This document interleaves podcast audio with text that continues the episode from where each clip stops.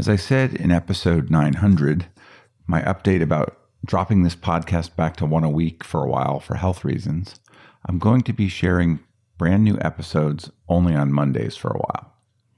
I'm going to use my usual Wednesday and Friday slots to reshare some excellent older episodes. What follows is one of those interviews. What we found is that every time Hillary Clinton said, this will be dangerous, this will be dangerous, he'll do this, he'll do that, all of which, of course, prescient and true, but what people heard was danger. And when people hear danger, at least some significant segment of the population, they look for, going back to Lakoff, a strict father. They want daddy to protect them. And so what happens is we have to be attentive to the prevailing message we're sending. And basically what we know is that fear and anger work for them.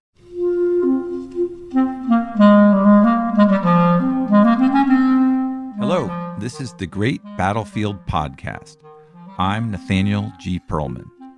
A great political battle is being fought right now between progressives and the forces of reaction on the other side. This show is about the political entrepreneurs and other progressive leaders who are finding new or improved ways to fight. I enjoyed my conversation with Anat Shenker-Osorio, who is principal at A S O Communications. Anat brings her background in cognitive linguistics to her political communications work. She studied with George Lakoff, author of Don't Think of an Elephant, and worked with him at the former Rockridge Institute, a progressive think tank, before starting her own communications firm. Anat is working on her own podcast as well, to be called The Good Word, which will focus on significant campaigns around the world and how they were won on messaging. So, after a quick word from our sponsor, my interview with Anat Shenker-Osorio with A S O Communications.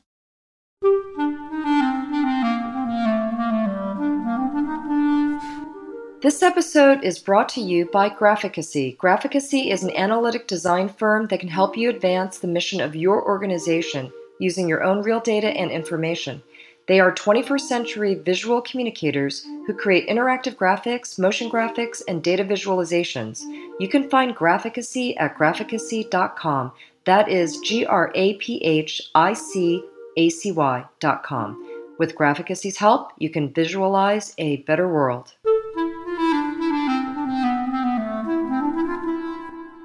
So, Anat, would you mind introducing yourself and giving me a quick biography? Sure, no problem.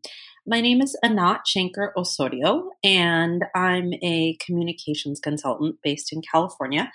My background is in cognition and linguistics, which is just a fancy way of saying that I look at why certain messages resonate where others don't.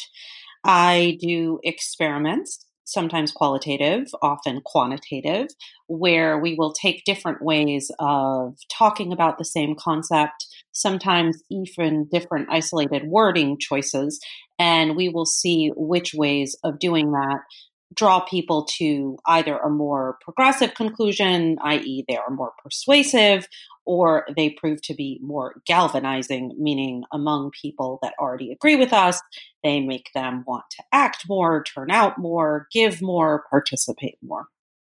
It sounds like a pretty important place to be right now when we kind of have a battle for the soul of the country going on.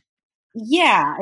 In this post-truth, post-reality, up is down, I think that words are pretty important. And uh, the meanings of words and the ways that we communicate seem pretty vital. Can you talk a little bit about your background? Where did you grow up and uh, your educational background? Yeah. When I was really little, I grew up in Israel, a short-lived stint there with my family. And then, like many immigrants, we moved all together to the U S.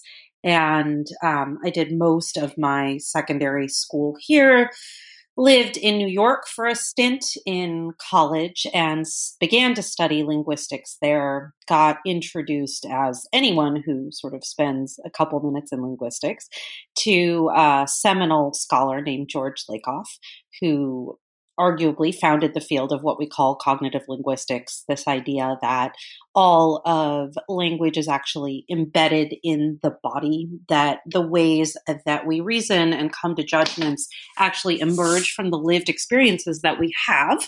So, for example, to make that slightly less abstract, the fact that we have a very, very strong and prevailing metaphor in English, not just in English, across language families, that affection is warmth. And that's why we say things like, he gave me the cold shoulder, or she was a warm person. The reason that we have that metaphor is because as babies, we experience physical warmth as actually being affection, as we're being held. And that sort of is a very lay, crude explanation of some of cognitive linguistics. I went off and did, I think we could call, more regular political comms. You you went and got a master's in... in... Yes. So after doing some sort of regular political comms work and seeing, I think most people would admit to you, if they were feeling very honest, that lots of the communications that we do, whether it be in progressive organizations or on campaigns, is basically some equivalent of sticking your finger up in the wind and being like, yeah, that sounds good. We'll say it that way. Or more recently, that U R L is available. We'll call it that. And realizing, having done a background in linguistics, that there was more to it than that, and that there was an actual study of why certain words in certain order are more effective than others. And so then, yeah, we moved to Berkeley and I studied under Lakoff here. I also at the same time got a public policy degree working with Robert Reich, and then went off to work at the institute that Lakoff had founded, the Rockridge Institute, which is no more. And from there sort of landed into the present consulting that I do. I just want to always kind of interested in, in Lakoff and politics. I think he had a book about moral politics and did some work on language in the Gulf War run up and things like that. What were the main things you learned working with him?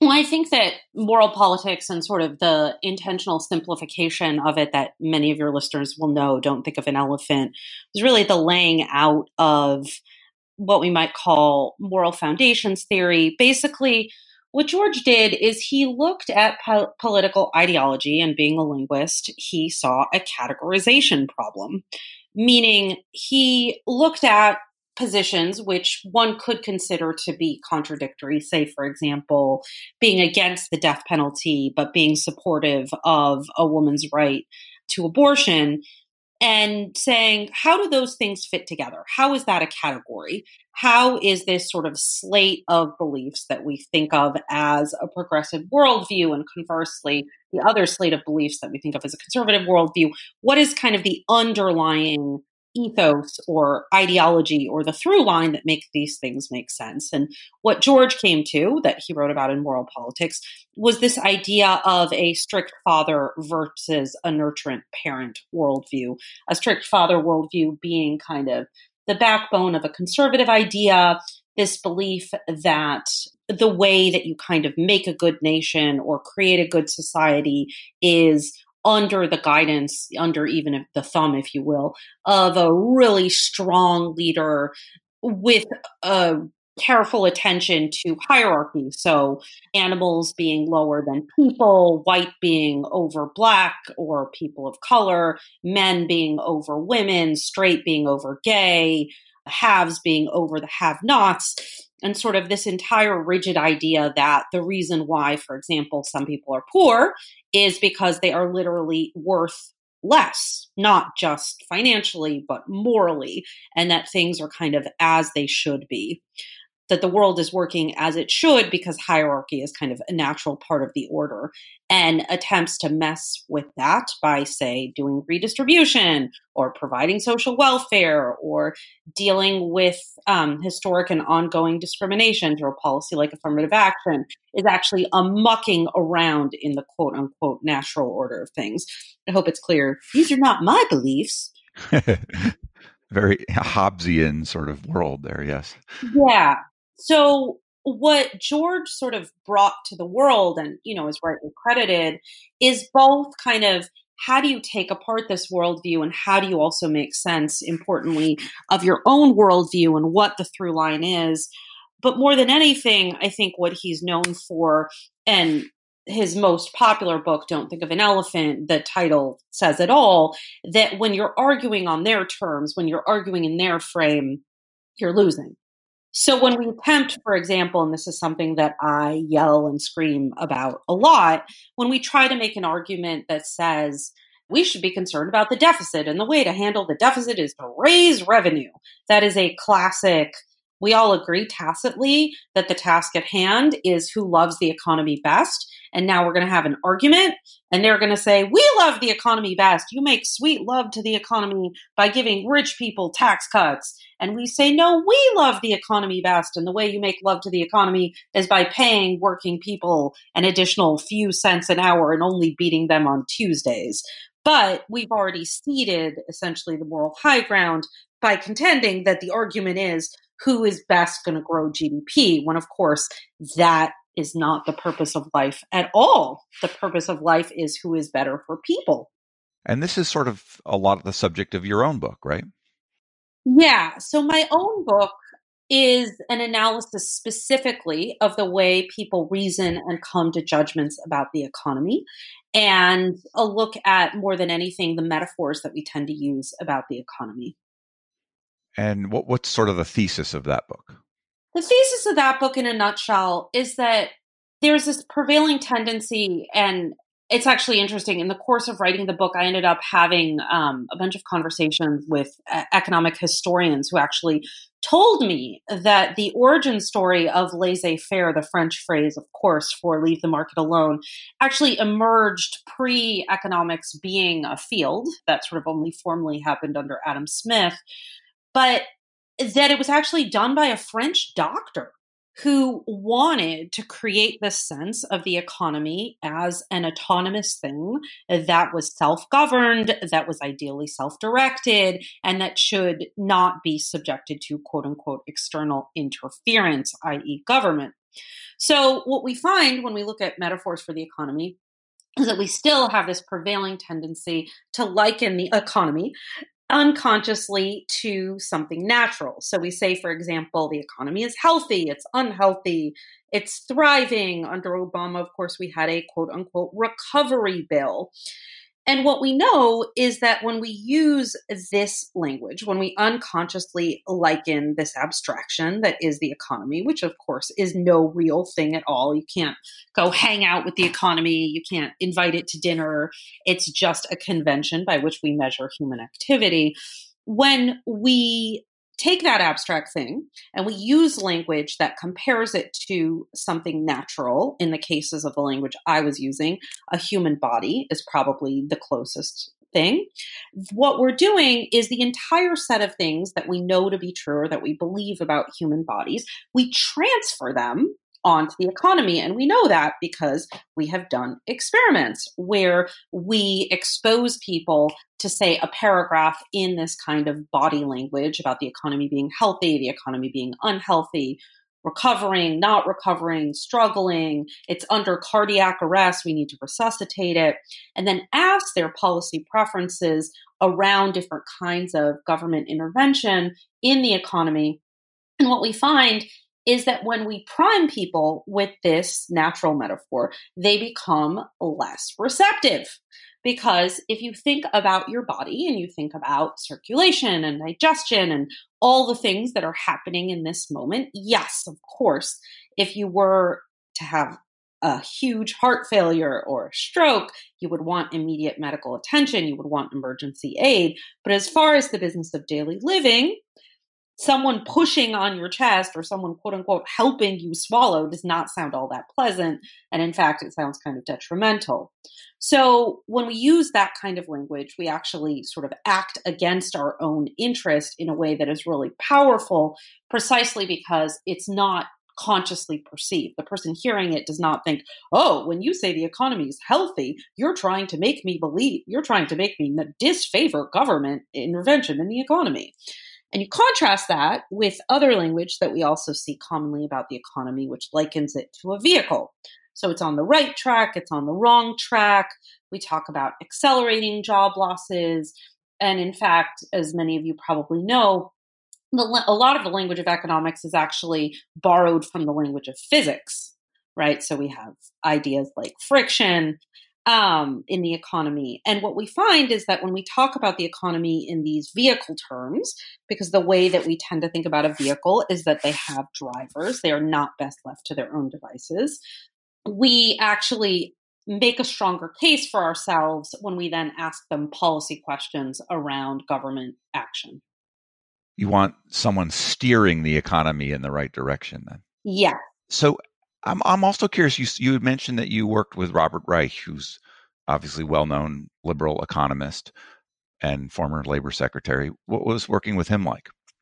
He's just delightful. Uh, I mean, it's hard to say anything about him without just sort of laughing and just being delighted at his person. During the course of my time, a bunch of my classmates had a birthday party for me sort of out on the lawn of the policy school, and Reich was around. It was the weekend. He must have been grading or something. I don't know why he was there. And there was this giant cake, and I was trying to sort of press him to eat more cake because A, I'm Jewish, B, it was cake, C, there was a lot of it. I didn't want to take it home. So I was trying to get him to eat sheet cake. And you probably know, right? He's famously an incredibly short person.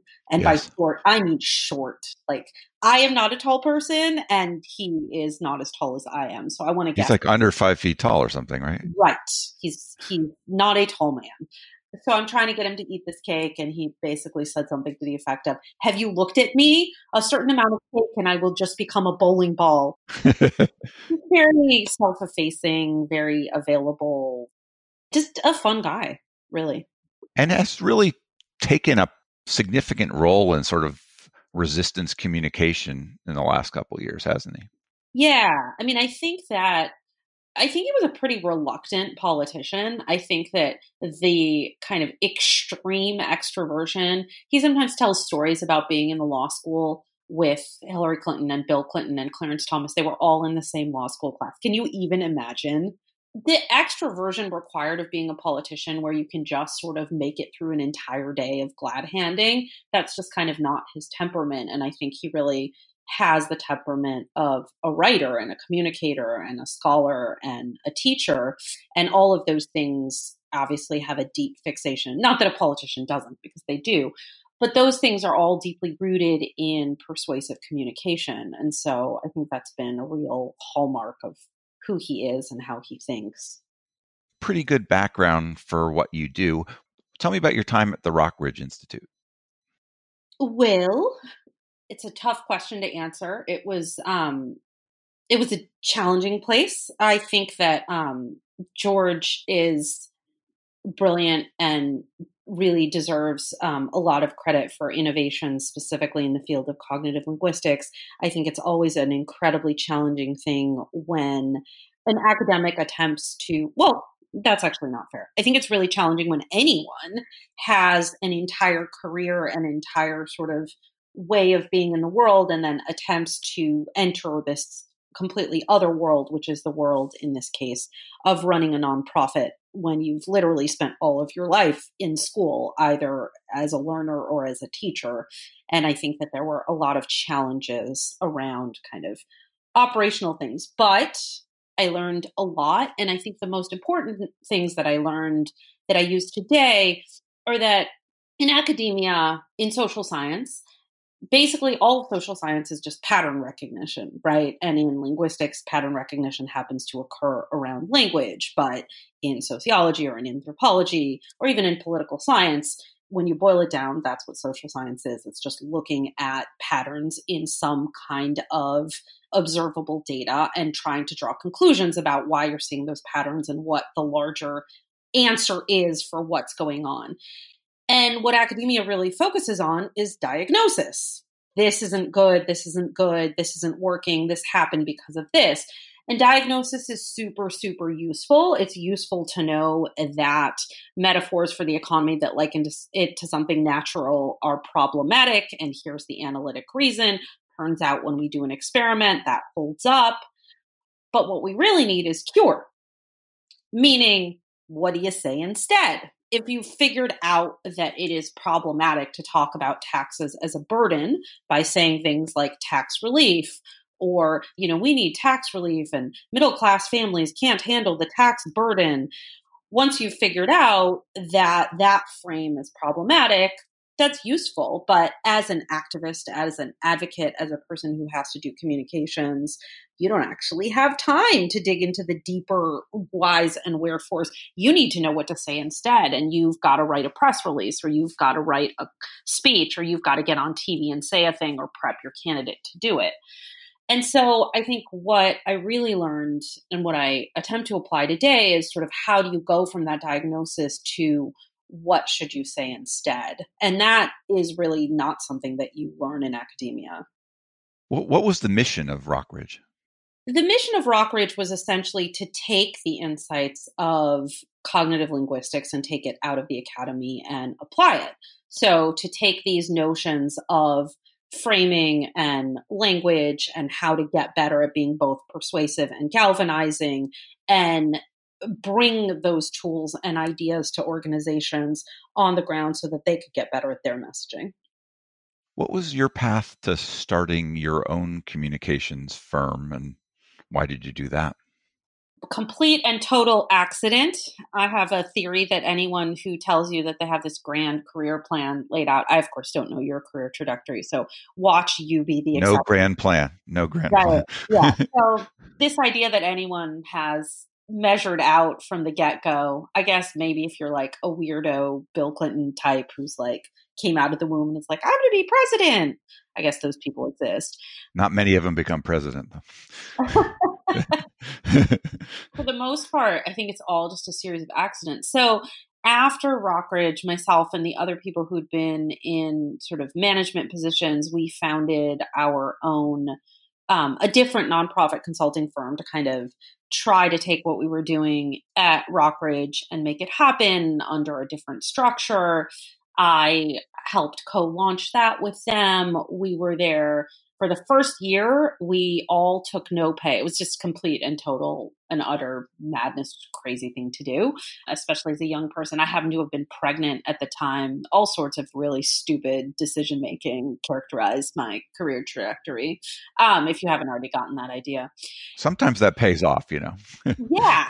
And then I ended up feeling like I can't handle this. I need someone else to write me a paycheck. I need to not be chasing after my paycheck, because both in terms of Rockridge and at this um, organization that I helped co-found, you know, I was chasing down paychecks, right? I was chasing down money to pay us. And I said, no, I'm going to go work somewhere where I know the check is going to clear and someone's going to pay me. And maybe it's not going to be the most inspiring thing. And I ended up This was in late two thousand eight. I ended up negotiating for an offer at a foundation. That year, of course, the height of the financial crash and everything sort of going down.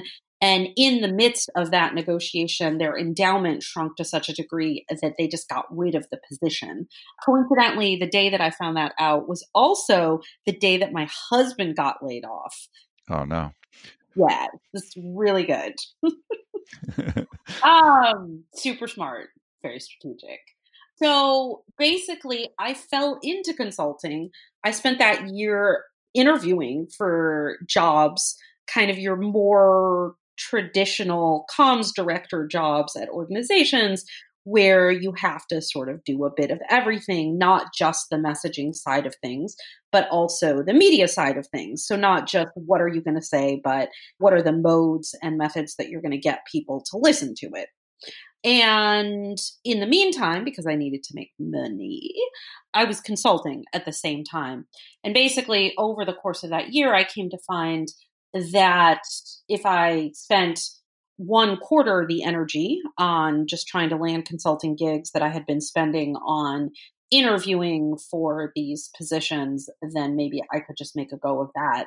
And that was two thousand nine. And basically, it's been that way ever since. So accidentally. Well, it's not totally accidentally, and you're fairly prepared to do that kind of consulting. Who are the types of clients that you've found, and what sort of work have you done for them? All sorts. At the beginning, I did a bunch of work, and that's why I ended up writing a book on it, on perceptions of the economy, how to talk about the economy itself. Then I worked for the Roosevelt Institute, did sort of that background seminal work that became the work they've carried forward so brilliantly with Joe Stiglitz and with Felicia Wong at the helm on inequality and how to talk about inequality. If you would like me to go off for a very long time, ask me about the word gap. I can spend a lot of time on how piss poor a descriptor for inequality. First of all, the word inequality itself.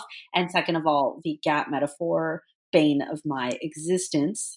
And then I moved on from there to do some international work. I think some of the work that I'm most proud of, I spent twenty fifteen, we spent twenty fifteen in Australia, and I was engaged more than anything in two things. Number one, a giant project for the sector, the asylum and refugee sector, on how to talk about people seeking asylum.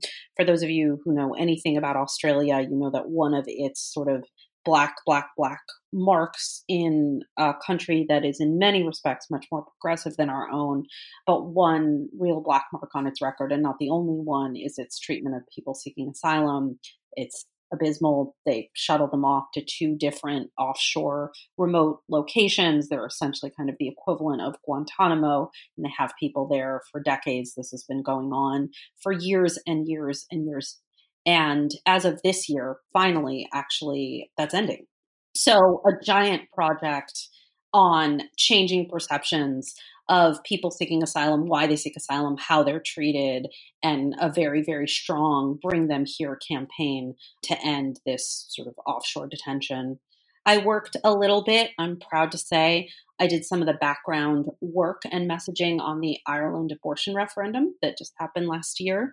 Our message there was a woman you love might need your yes, a commitment and a really kind of contentious one to have messaging that was pro-abortion as opposed to anti-restrictions. That last one's a very good one. It really resonates. Yeah. Yeah. I got to do some work in New Zealand with the Labour Party, and through that acquainted with folks on the Jacinda Ardern campaign. She's the Prime Minister of New Zealand, the youngest head of state in the world. I often tell my clients that the winning message, I've never gotten anyone in the U S to actually take me up on this, but that in sum total, the winning message is we can have nice things. And Jacinda, I'm I'm proud and happy to say, essentially ran a "We Can Have Nice Things" campaign. That was not officially her slogan, but if you look through sort of her ads and speeches, that that kind of was the theme. It was not deprivations and harms. It was not work hard and play by the rules. It was, you know what? We are a wealthy, beautiful, wonderful country, and we can have nice things if these rich. I'm, I'm trying to decide which words I am not allowed to use on your podcast. I should have asked you. You could use any word you want. Okay. These rich motherfuckers would just actually. You've been talking to Rashida Tlaib. Yeah. yeah. I guess the last example I would offer, the biggest project that I was engaged in, it's funny I didn't start with this. Over the last year and a half, um, I did a big project with Ian Haney Lopez, who's a Berkeley law scholar and wrote the book Dog Whistle Politics, and with S D I U and with Demos, with Lake Research Partners and Brilliant Corners as our pollsters, did a giant project on perceptions of race and how to talk about race and link it to class. And that work, the race-class narrative, as we call it, ended up being the backbone or the kind of core message for a lot of different congressional races, gubernatorial races. So this last cycle, I spent a lot of time kind of writing ads and working on kind of getting the race class narrative into campaigns. I'm curious about your observations about the general messaging in the twenty sixteen presidential race. Oh, does, does the podcast come with Prozac? I think the quickest summary statement that I could give on it is we just keep telling the other side's story. I, th- I thought you would say that, that we spent a huge amount of our time saying Trump is bad, and sort of echoing all the things that he almost wanted us to know or feel.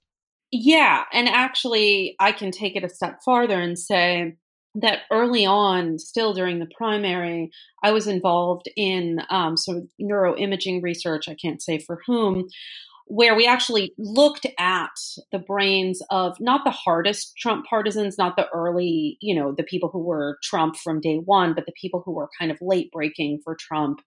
And what we found is that every time Hillary Clinton said, he's dangerous, he's dangerous, he's dangerous, this, you know, this will be dangerous, this will be dangerous, he'll do this, he'll do that, all of which, of course, prescient and true, um, not negating that.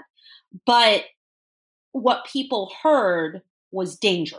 And when people hear danger, at least some significant segment of the population, they look for, going back to Lakoff, a strict father. They want daddy to protect them. And so what happens is we have to be attentive to the prevailing message we're sending. And basically, what we know is that fear and anger work for them. Fear and anger lather up their base. And it's their task to lather up their base in order to convince the middle. Because what the middle are, are the people who are quintessentially of mixed minds. They're capable of holding progressive worldviews, and they're capable of holding conservative ones.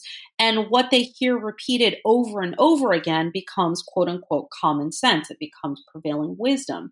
And so when you have a slogan, for example, like Make America Great Again, it doesn't work if the only people repeating it are the campaign.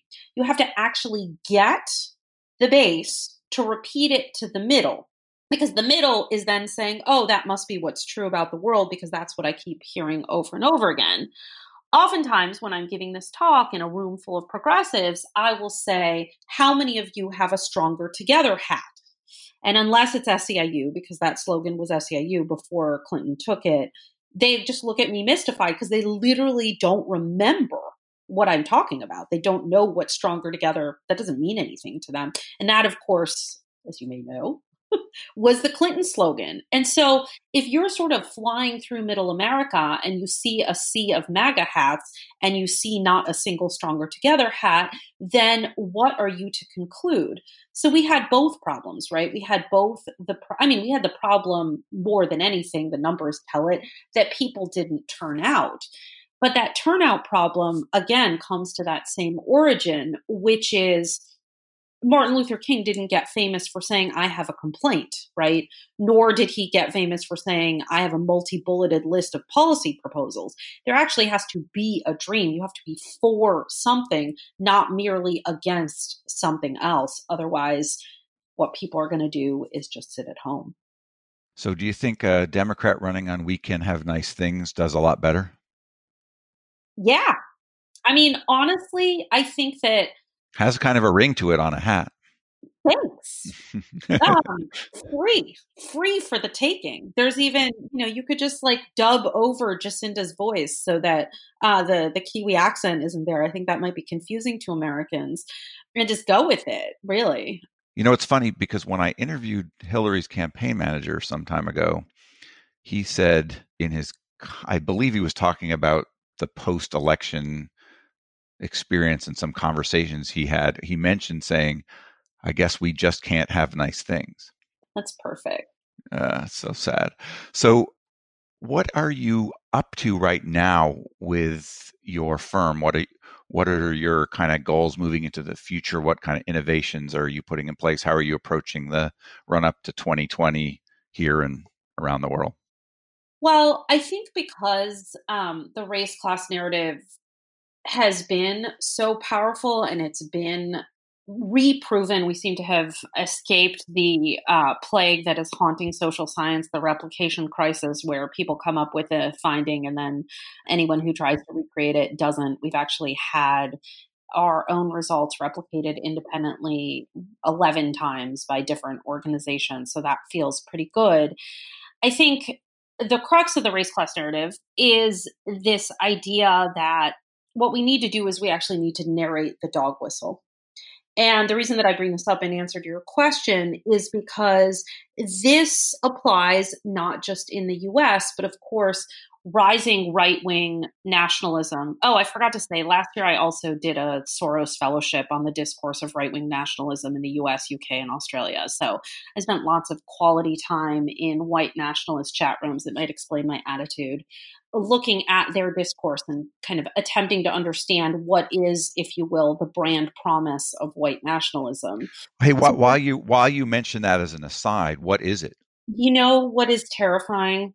When you actually look at it, obviously, goes without saying, is at the core of white nationalism, and I mean that, you know, in terms of what was behind the Brexit, I mean that in terms of non-white nationalism, when you look at a country like India, when you look at uh, Brazil, when you look at white nationalism in Hungary and Poland, Slovenia, Turkey, right? Everyone, it's like dominoes. Right? This is not a U S phenomenon by any means. It's it's well, well, well beyond. The core of the promise, of course, minus in India, where it's Hindu nationalism, is white supremacy. But when you actually look at their chat rooms and you look at what their outreach strategy is to the next tier, so not the true believers, but the next people in their recruiting, the brand promise that they offer is belonging. They're saying the world will make sense here. You will have a place here. Things will be in order. You will not feel left out. And, you know, the grand irony of the kind of bowling alone phenomenon that we know about, people's feeling of isolation and detachment and not being in community, that kind of hyper vicious capitalism has wrought upon us, is that it's created this opening for a discourse that says, you will belong. And of course, the swiftest way to make people feel like they belong, there's no swifter route to an us than the creation of a them. And that's really what we see in the race class narrative, that it's the construction of a them. And whether that them be in historic times, the Jews or the Roma, as, as it is right now in Eastern Europe, or whether it be immigrants, Latinos in the United States, African Americans, Muslims in India, the construction of a them and the blaming of a them, the intentional division, right, is dividing us from each other. What we really find is that when we shift in the message from narrating the problem statement as kind of your classic Bernie Sanders populism, which is perfectly good, right? The wealthy and well-connected are taking from the rest of us and making it harder and harder for people to make ends meet. They're rigging the rules in their favor. That's a perfectly acceptable problem statement. However, it doesn't account for racial inequities, and it doesn't account for what the other side is constantly saying. And what we find in experimentation is that if you're out somewhere in America and someone has knocked on your door and said, M S thirteen is coming to kill you, and then a day later, another person comes and knocks on your door and says, free college, your response is, free college sounds great, but I'm dead. And so a populism message alone that is not attendant to racial justice doesn't work in the world because politics isn't solitaire. Our messages need to attend to what the other side is saying. And so instead, what we find, and not just in the U S, we recently, they recently just used this to incredible effect in Australia, in the Victorian election. Victoria is the second largest state where Melbourne is. They ran essentially the same campaign that was a version of a bunch of the campaigns we ran here last cycle using the race class narrative and won seats that the right-wing parties have held for decades. The folks who are thinking about redoing the Brexit are also looking at the race class narrative. So a lot of what I'm up to, long-winded answer, is kind of looking at how we can translate the race class narrative and this understanding that no matter what our differences, whether we're white, black, or brown, most of us want pretty similar things.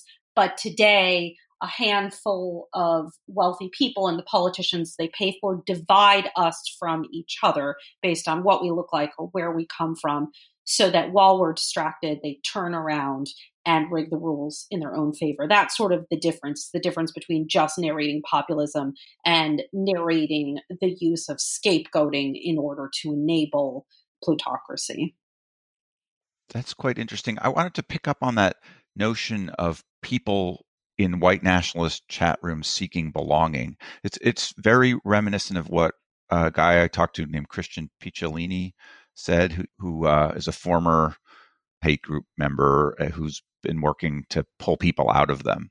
He said exactly that, that that's why he joined as a teenager in, in a kind of neo-Nazi sort of world, and why and what works to pull people out. But like in the political context, how do you think you can use that insight or that knowledge to help thwart the the white nationalist movement in the U S?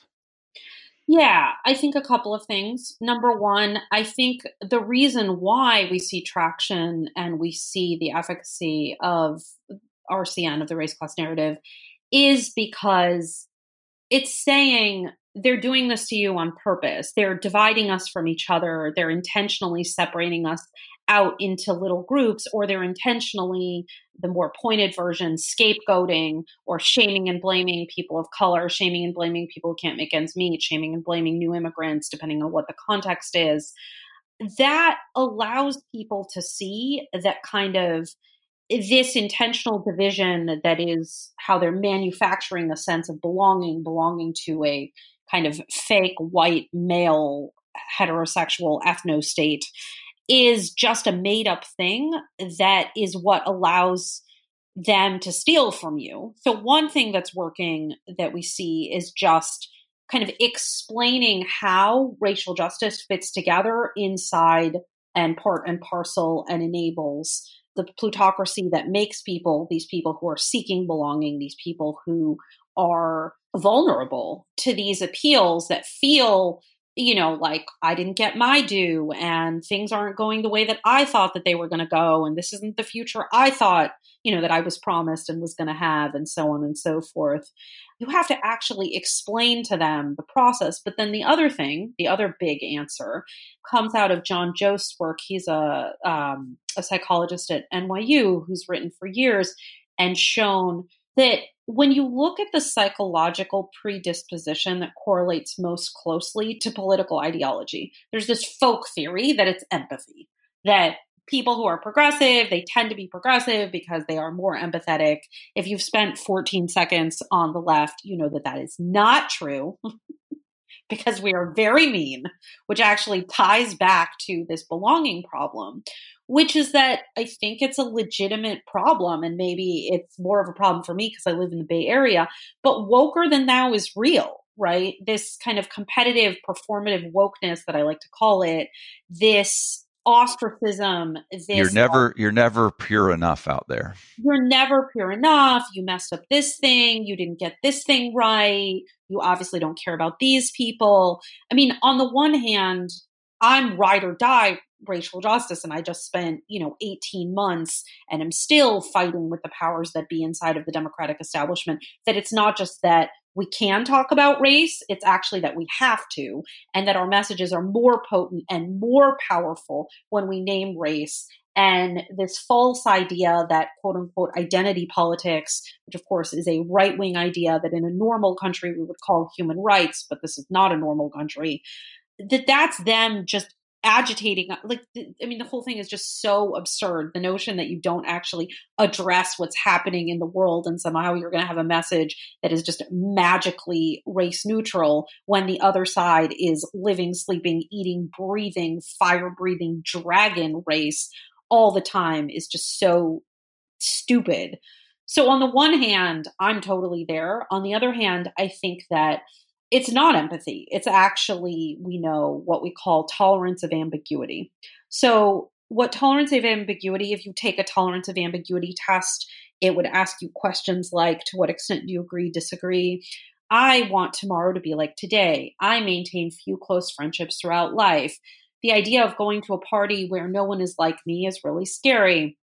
It's basically, how comfortable are you with unknown outcomes, with non-black and white, with complexity, and unsurprisingly, the more intolerant of ambiguity you are, the more conservative you are. So you take that and you think about life today. You think about the condition of the modern human in most of the places we've been talking about. And you think about how quickly life is changing, And when I say changing, I mean what people do for a living, what we eat, how we get food, how you and I are communicating, how we receive information, what family structures are like, how women, quote unquote, are supposed to behave, how men behave, how children treat their elders, everything about human well, and notably who has power in society. And who has power in society. And you think about the rate of that change. And you contrast it with other times Homo sapiens have gone through radical shifts in sort of what is it like to live as a human being on Earth. And you think about, for example, the move from hunting and gathering to settled agriculture, which was, you know, took a lot of time. And then you think about the next massive shift, which is the Industrial Revolution, where people never left the farm, left the family farm, and came into the cities, which was another really radical change in terms of social structure and what you do in order to make money, in order to survive, family size, et cetera. And now you look at today, and those two shifts, they seem like crawling compared to the rate at which things are changing. And so if you're a person for whom change is fundamentally aversive, right, you're neophobic, you do not like change, then the condition of modern life is a complete and total assault on your brain.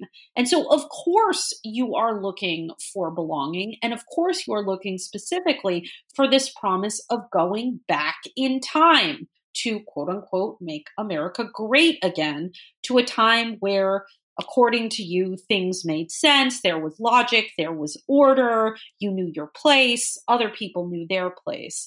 And so I think that the answer, besides actually narrating how this intentional division, how this scapegoating of people of color, of women, of queer folks, of whoever the kind of target is today, and it's usually all of the above and some combination.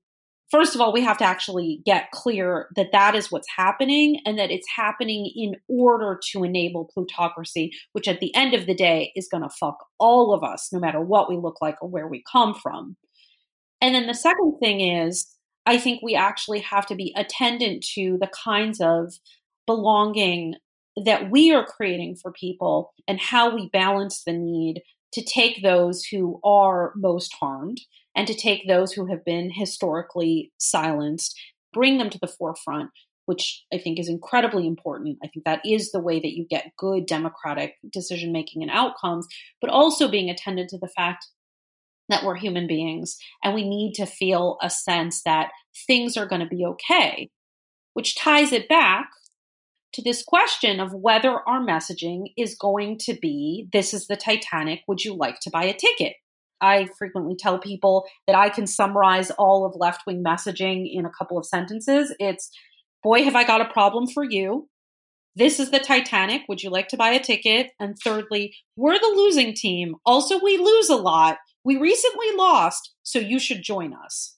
I, ho- I really hope that's not all of it. Um, what are you trying to position yourself for going forward? Are you, I don't know, the progressive Frank Luntz? Where do you want to take your career?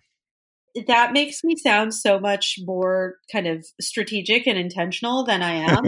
um, I'm going to manufacture an answer to that, because an answer to that makes me sound smart.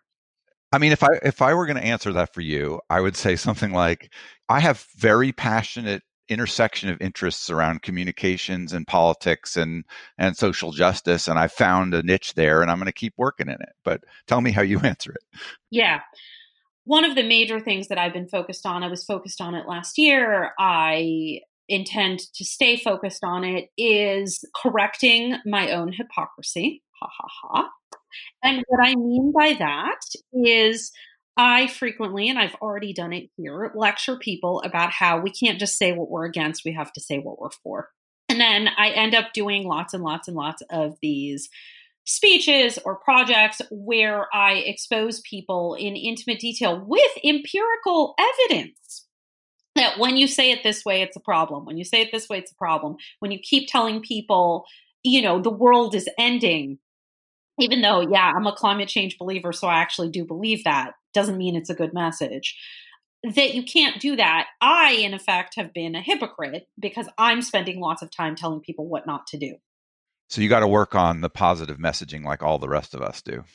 So what I've been doing, and I did a bunch of it last year, is actually instead of just delivering the end of a project, because it doesn't work. It doesn't work even when you do kind of the most perfectly constructed, robust message testing, and then you present it literally thirty times, right? I presented the race class narrative in nineteen U S cities over the course of four weeks.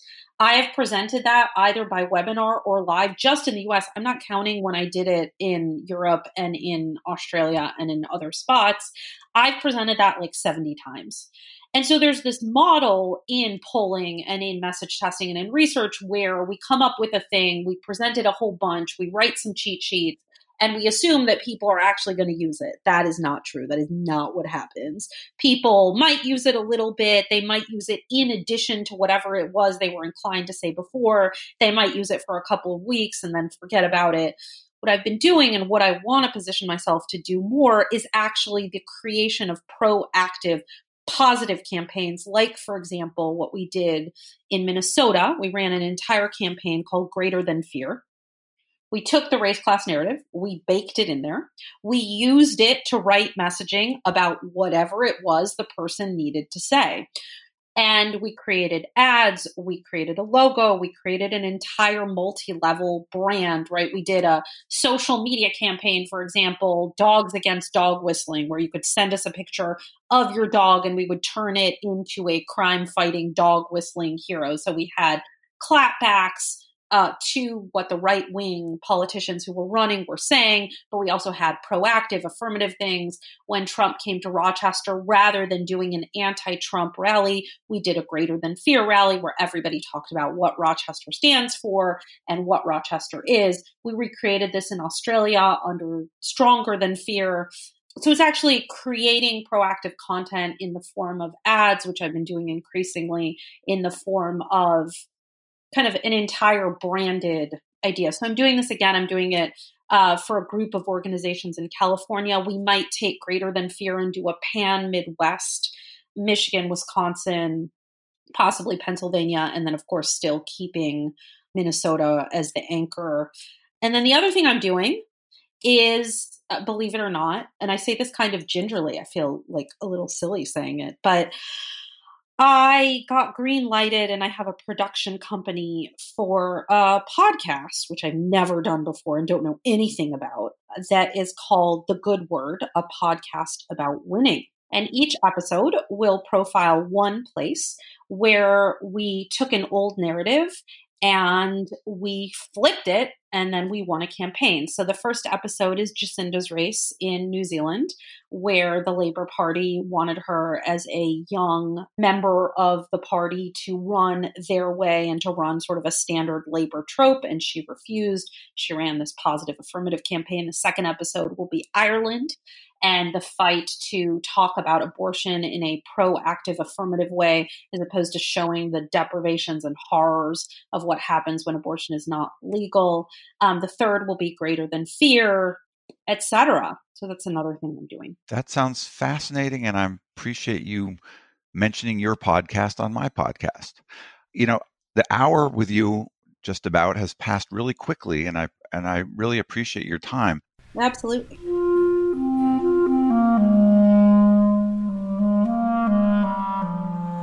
That was Anat with A S O Communications. She's at A S O communications dot com. I'm looking forward to checking out Anat's new podcast when it is launched.